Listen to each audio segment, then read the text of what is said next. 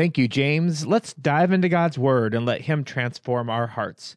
Today's scripture comes from Psalm 91, verses 1, 2, and 3. He who dwells in the shelter of the Most High will abide in the shadow of the Almighty. I will say to the Lord, my refuge and my fortress, my God in whom I trust. For it is he who delivers you from the snare of the trapper and from the deadly pestilence. Let's pray. Heavenly Father, I thank you that when we dwell in your shelter, when we rest ourselves in your shadow, God, that you become our refuge, our fortress, and the God that we can trust. God, we give you our tension today. We give you our conflict today. And Lord, we ask that you would transform us, shape us, mold us, and God, that you would go before us in all things. In Jesus Christ's name I pray. Amen. Psalms 91 or Psalm 91 is a powerful psalm because it talks about the person who dwells in the shadow of the Almighty. When you think about that scripture, when you think about where are you dwelling, I want to ask you contextually, where are you dwelling in your conflict?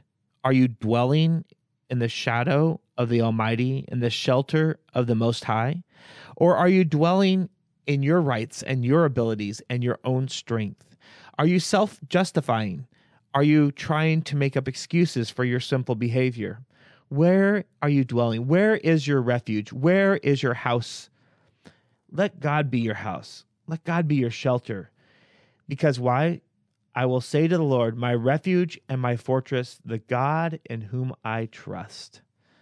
This is why when we proclaim that God is our refuge and our fortress, the God whom we trust, he delivers us from the snare of the trapper and from the deadly pestilence.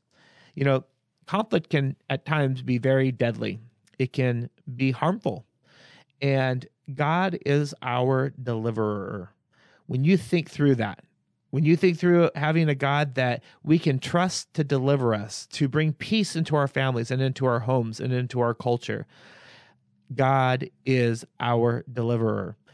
Take this time today to dwell in his shadow. When you're in the shadow of God, it simply means that he is in the limelight, he is the spotlight. And conflict will oftentimes try to get us to be in the light, to our rights to be in the light. But when we dwell in his shadow, he is the focal point and we are behind the scenes. Be behind the scenes today. Allow God to be the focal point of your conflict, of your argument. You can trust Him, He's your deliverer. Well, may the Lord bless you and keep you.